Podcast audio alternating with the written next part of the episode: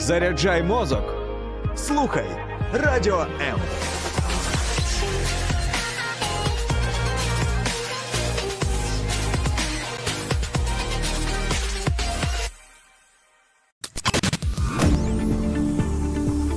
Біблія під іншим кутом. Програма сторінками Біблії з пастором Сергієм Наколом. Вітаю, друзі. Що ви думаєте стосовно висловлювання справжні чоловіки не плачуть? Бо дійсно в нашій культурі, якщо хлопчик, наприклад, плаче, то йому можуть сказати зазвичай, що досить скиглити, досить плакати, ти ж не дівчинка. Так ось, що ви особисто думаєте стосовно висловлювання справжні чоловіки ніколи не повинні плакати?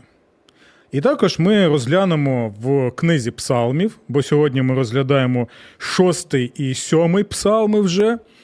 Ми будемо намагатися відповісти на це запитання, що саме псалми кажуть стосовно цього висловлювання. А також вкрай важливу тему ми сьогодні розглянемо, яке стосується так званого закону сіяння і жнив. Так? Одразу скажу, що я не погоджуюся з трактуванням або тлумаченням закону фінансового сіяння і жнив, і ми ще про це будемо говорити. Але я впевнений в тому, що псалми нам розповідають. Ну, я вкрай обережний зі словом закон, але просто для популярного пояснення я буду його використовувати. Але псалми розповідають нам про вкрай важливий закон сіяння і жнив. Я нагадую, що в програмі Сторінками Біблії ми розглядаємо книгу псалмів, яка, на мій погляд, і на погляд багатьох людей, це вкрай актуальна книга для сучасного читача і людини, і також вкрай життєва книга, у якій ми можемо побачити себе, своє серце, своє почуття, свою біль, свої страждання і свої радощі, а також зустрітися на сторінках цієї книги з самим Господом і Спасителем людства Ісусом Христом. Тому, друзі, будь ласка, ви можете зараз е, телефонувати нам до студії або висловлювати свої думки під стримом на Фейсбуці, або на моїй сторінці на Ютубі на каналі Сергій Накул сторінками Біблії. І, будь ласка, нагадую вам, що вкрай важливо, щоб ви мене могли підтримати. Підписуйтесь на цей канал, ставте вподобайки, і тоді ми зможемо разом з вами вивчати таку актуальну і таку вкрай важливу для людства книгу, як Біблія. Ну, а зараз я буду вже перевіряти, що у нас є, які коментарі, які побажання, і зустрінемося з вами буквально за декілька секунд. Поодинці щасливим не станеш. Ми поруч. Радіо М.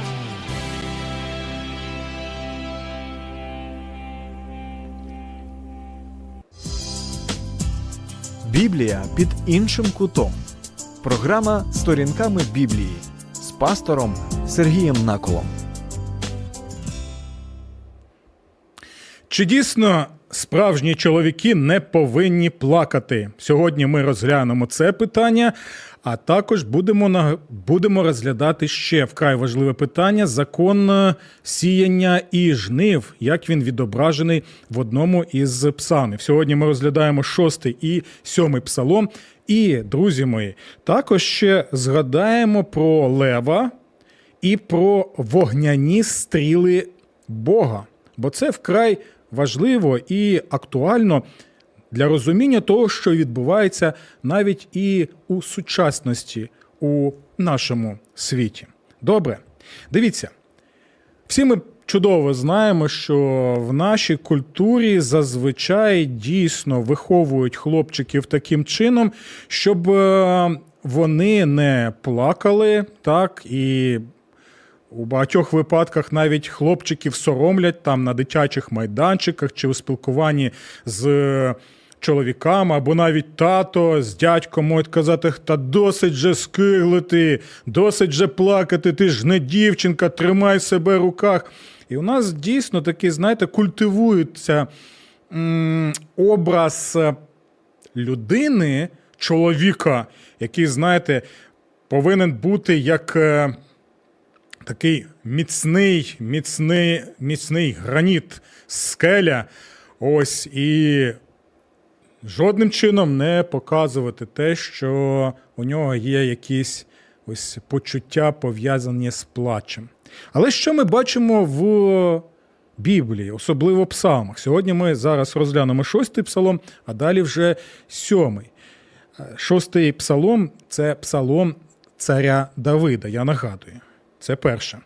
Друге, цар Давид був професійним, саме професійним воїном. Так? Ця людина це та людина, яку ми можемо назвати дійсно справжнім чоловіком. Так, навіть у нашому культурному контексті, соціальному контексті.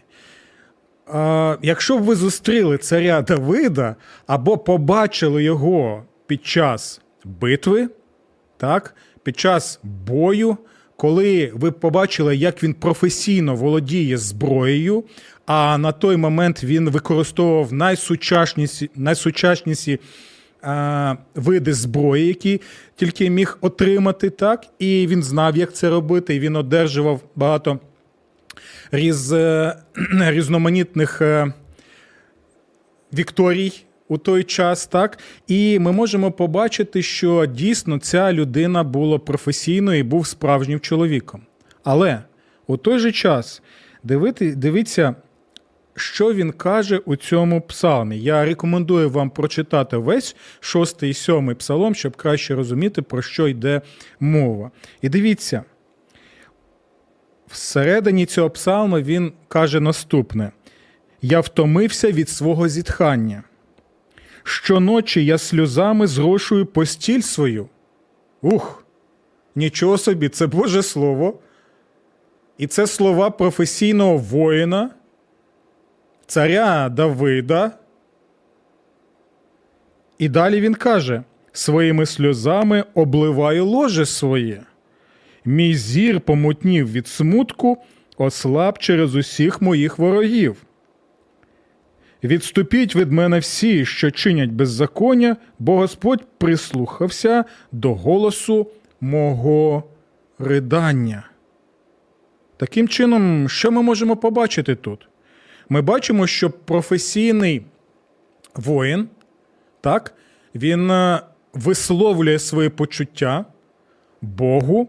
І він чесно пише, і мільйони, мільйони, мільйони людей у всьому світі читають ці рядки, хоча вони були написані за тисячі років до нас. Ця людина чесно каже, що я плачу. Я плачу цілу ніч. Так? Бог чує моє ридання. І дійсно, тоді ми можемо побачити, що книга Псалмів, а я нагадую, що а, книга Псалмів, вона в собі так, має цілий спектр людських почуттів, різноманітніших людських почуттів. І ось чому я називаю книгу Псалмів вкрай життєвою, людяною книгою. Бо книга Псалмів і ось цей шостий псалом, він і відповідає на питання, чи дійсно чоловік справжній не може плакати. І відповідь ні. Справжній чоловік він може плакати, і він навіть повинен плакати. Сльози повинні бути на обличчі такої людини. І навіть сучасні психологи, що вкрай цікаво, можуть е, підтвердити те, що я кажу, і те, що вже за тисячі років ми читаємо у Божому Слову. Це ще один з доказів і проявів того, що дійсно ми можемо довіряти Божому Слову. Сучасні психологи вони кажуть, що вкрай важливо звільнатися від негатив, від негативних емоцій, які в нас є. Бо якщо ми будемо їх пресувати, а дійсно в тій культурі, де від чоловіка вимагають тримати себе увесь час пресувати свої емоції, так, все більше і більше їх туди кудись заганяти в свою середину серця, то зазвичай, якщо ти не звільняєш ці емоції негативні, якщо цей негатив з тебе там всередині є, то він буде тебе з'їдати, він буде тебе пожирати таким чином. І це призводить до інсультів, інфарктів і багатьох розладів. Так, ось тому ми можемо сказати наступне: що навіть у цьому питанні Псалом 6 нам показує, як відбувається Божа терапія, що фізично сильний чоловік, воїн, професійний воїн цар навіть, який використовує свою владу, у той же час він не вагається і він не соромиться того, щоб плакати, висловлювати. І дійсно, от дивіться, з усіх богів у нього вороги. Вороги що роблять? Вони його атакують. так?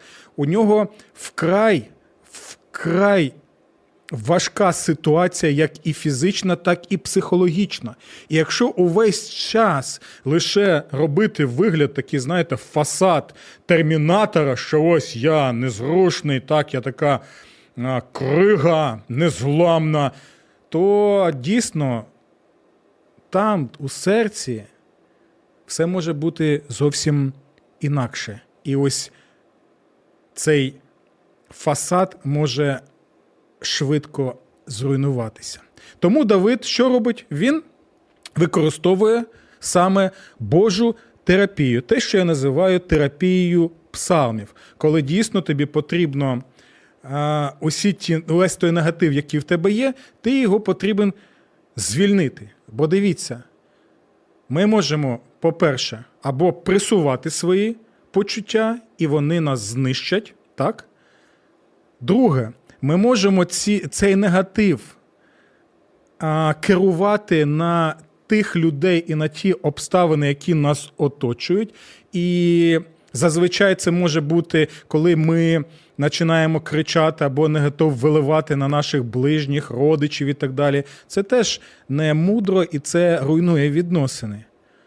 Або ми можемо. А, неадекватно поводитися, так, коли в нас є страх, коли в нас є негатив, і таким чином агресію свою виливати і себе не контролювати. Це теж не мудро, як Боже Слово каже. І ще є один принцип, який тут показаний, коли є Бог.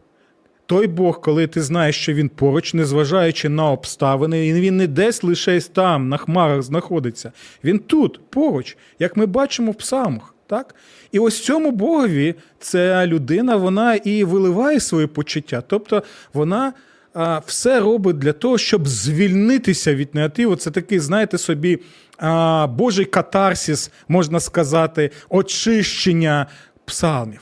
Тому я думаю, що ми змогли відповісти саме на це запитання. Якщо у вас є Е, свої думки, ви можете їх висловлювати, наприклад, у нас під стримом на Фейсбуці або телефонувати до нас е, в студії. А за декілька секунд ми повернемося, щоб розглянути наступні питання. Біблія під іншим кутом. Програма сторінками Біблії з пастором Сергієм Наколом.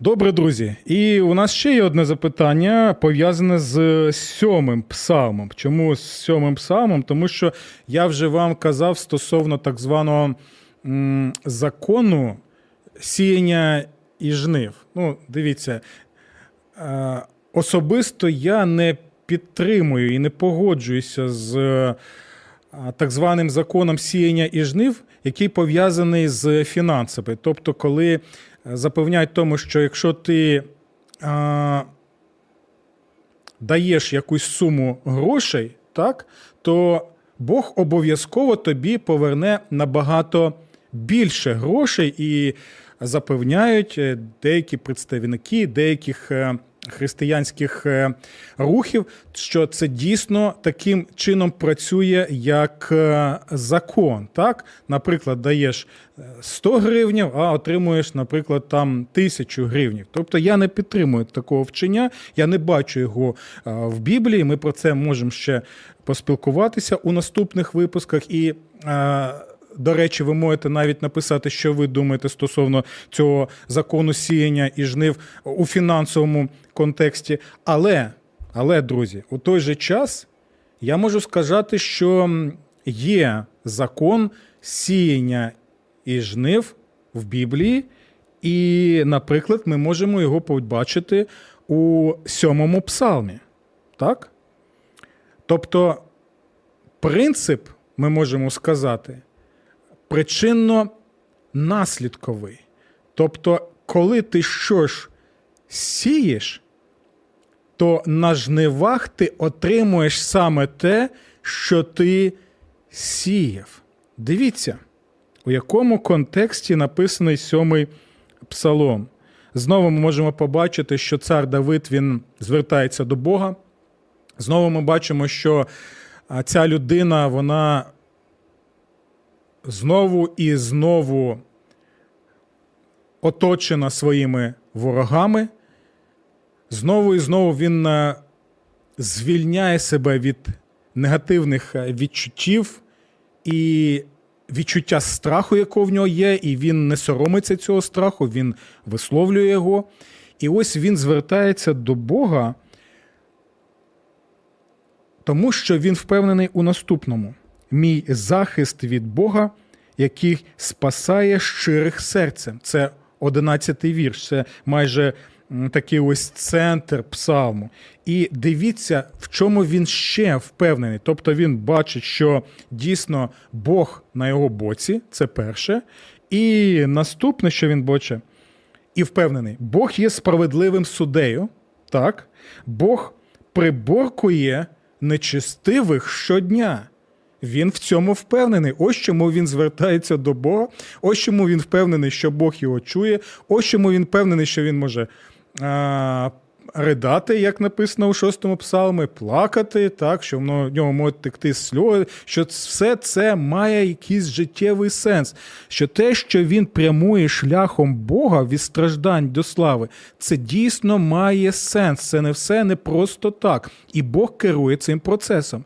І далі дивіться які цікаві слова співає Давид. Він звертається до людей, людей насильства, людей агресорів, людей, які приходять вбивати, руйнувати, гвалтувати, знищувати і усі інші речі, які пов'язані з нечистивими діями. І дивіться, що далі ми читаємо. Проте, якщо не навернетеся, він нагострить свого меча. Хто він? Бог нагострить свого меча, натягне тетиву свого лука і приготує його. Він для такого прятує смертельну зброю, вогняними зробить свої стріли. Так, ми можемо побачити знаєте, ось у цьому випадку. Е, нам треба уявляти Бога не як суддю сучасного, так традиційно, який в мантії е, сидить, наприклад, у залі суду, так і е, вирок якийсь вимовляє. Пам'ятаєте фільм Суддя Дред? З е, Стелона. Пам'ятаєте? Ось саме в такому контексті нам потрібно зараз бачити цей образ е, Бога як судді, як судді Дреда, який має повноваження. цілковиті повноваження, бо більшого за Бога нема судді. Ось і він е, тримає свого меча, у нього свій лук. Так, і він що робить з точки зору Давида? Він свою справедливість являє у цьому світі. І дивіться, що навіть пише це ось тут ми е, і розглядаємо саме цей закон сіяння і жнив. Слухайте уважно, це вкрай важливо. І напишіть, будь ласка, що ви думаєте стосовно цього. Адже нечестивий, зачинаючи неправдою, завагітніє злом і породить обман. Дивіться, як, як, які слова. Це таке, знаєте, просто уявіть, що відбувається. Нечестивий, так? Якщо він має стосунки, так, зі злом, з нечестям. І тут цікава річ, що це пов'язується навіть з статевими стосунками, сексуальними відносинами. Тобто, якщо ти покохав гріх, якщо ти покохав нечестя, якщо в тебе такі глибинні і інтимні стосунки з гріхом, що ви маєте це таке інтимне спілкування з гріхом, бачите, як е, чоловік з жінкою, наприклад. І що цікаво, в книзі приповістей ми можемо побачити саме такий підхід. Тому що в книгі приповістей ми бачимо також два шляхи, дві дороги: дорога мудрості Божої і дорога глупоти або гріхо безбожного. І мудрість, вона представлена у вигляді прекрасної, чудової жінки, вродливої жінки, е, ошатної жінки, тендітної жінки. І ми бачимо також привабливу, а, але привабливу, звабливу жінку. Ту жінку, яка зваблює людину, але веде цю людину до смерті. Ось щось таке ми можемо побачити і тут. Адже нечистивий, зачинаючи неправдою, завагітніє злом. Вкрай цікава ситуація, так? Що в тебе є це зло, і це зло в тобі, воно все більше і більше росте, зростає.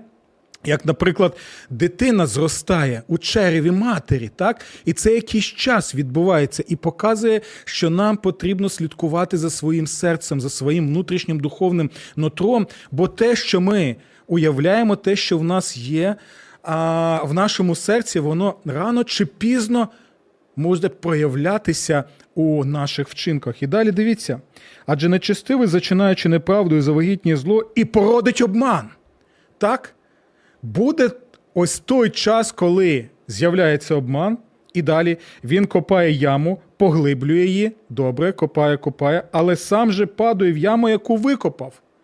І це попередження для кожного. Чому? Тому що в 12 вірші ми вже читали, що Бог є справедливим суддєю. Тим суддєю, який не зможе так зробити, щоб хтось міг втекти від Божого справедливого покарання.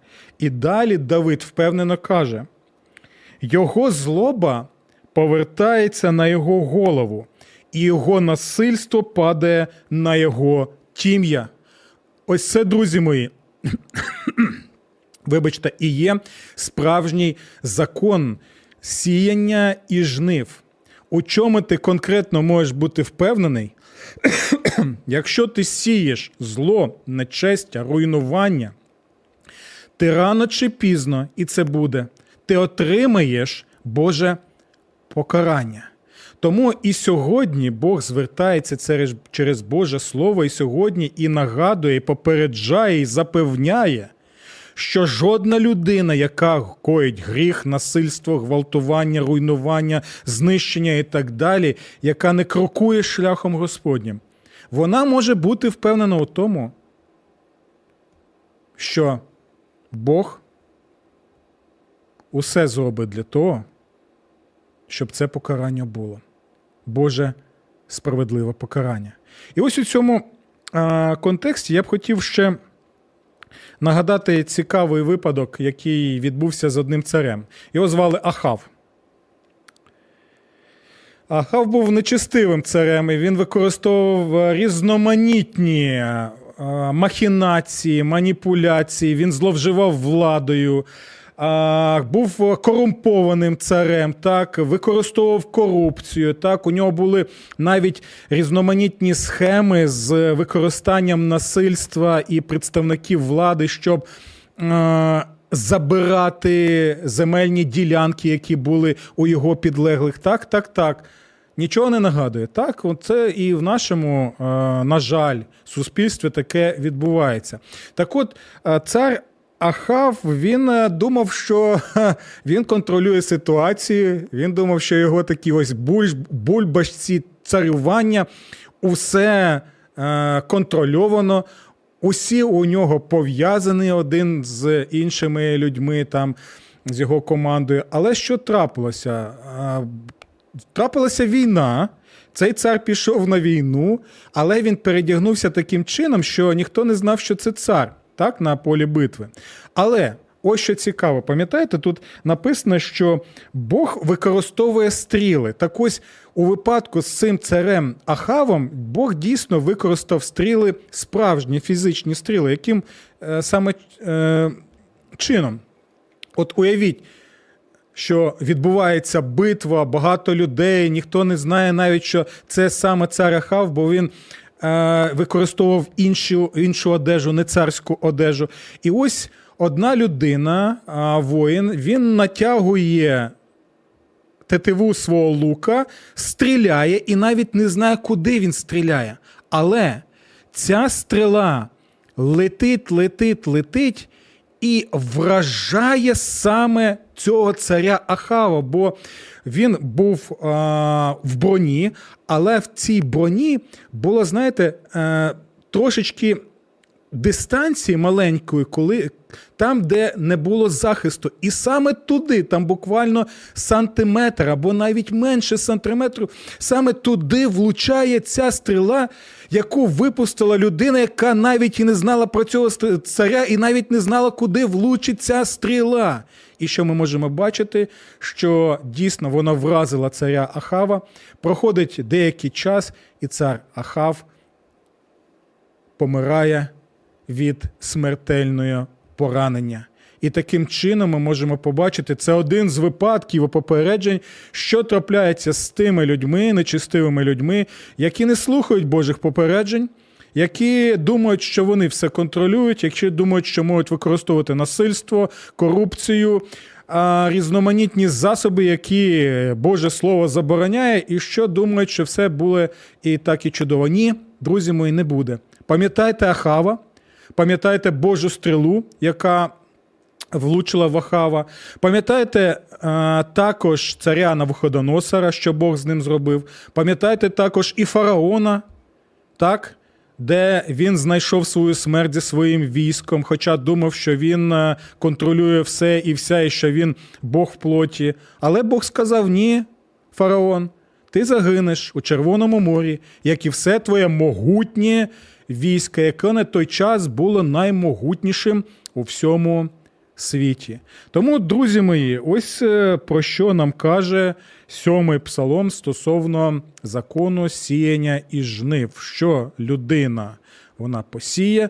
То вона і пожна. І це не лише у цьому псалмі. Ми можемо також про це прочитати і в книзі приповістей, і в інших псалмах, але про це ми будемо ще спілкуватися і більше. І чому ще це важливо? Тому що ми бачимо як Давид він звертається до звертається до Бога і каже, що визволь мене, щоб нападник не розшматував мою душу, наче лев, коли нема кому врятувати. Так, І ми можемо побачити, що е, дійсно люди насильства, агресори вбивці, ті, що знущаються над людьми і плюють на Божий закон, вони в Божому слові описані як лев. І що цікаве у цьому, те, що таким чином, коли вони так діють, то вони діють як диявол. Бо Боже Слово чітко і ясно описує диявола як лева, який ходить поруч і очікує, щоб когось зжерти. І це також попередження усім людям, які повинні розуміти, якщо ви так робите, то ви йдете шляхом диявола, і диявол вас використовує. А ви знаєте, який кінець буде диявола? Як і фараона кінець, як і царя Ахава кінець, як і усіх інших. Це вкрай важливо.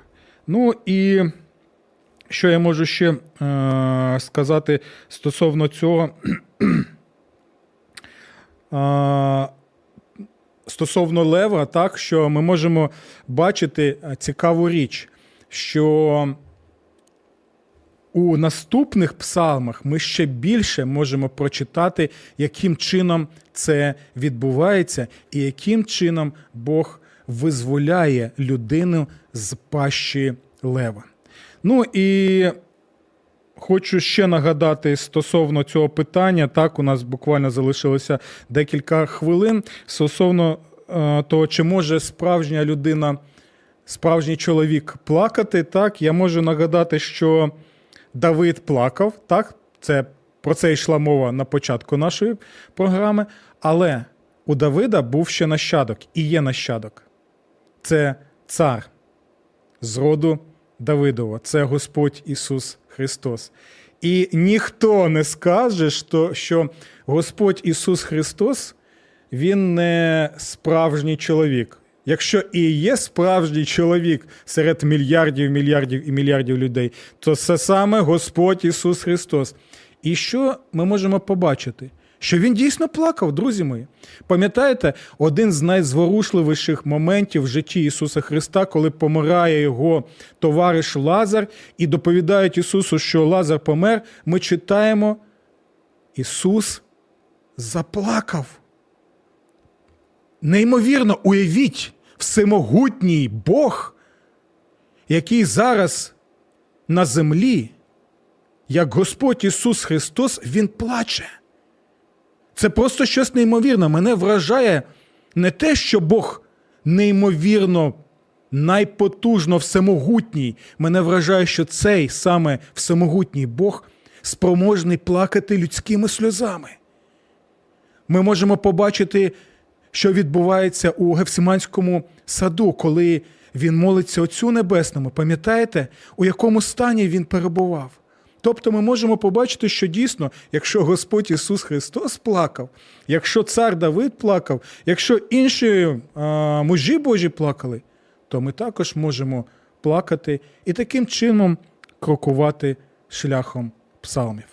Ну і стосовно лева, якого тут ми можемо побачити, я нагадую, що Писання описує нам двох левів: диявола, лева який все робить для того, щоб зруйнувати людину і зжерти її. Іншого лева. Лева Господа Ісуса Христа. Бо Господь Ісус також описаний як Лев. І ось Лев Ісус. Це те, що ми бачимо в книзі об'явлення, в останній книзі. Ми бачимо, як цей лев знешкоджує і знищує лева диявола. Ось чому Давид настільки впевнений, і ось чому Давид так щиросердо і впевнено каже: мій захист від Бога, який спасає щирих серцем. Бог є справедливим судею. І сміється той, хто сміється останнім. Останнє слово за Богом. Всього вам, всіх вам благ, Божих благословень і до наступних зустрічей. Сподобався ефір? Є запитання або заперечення? Пиши радіом.ua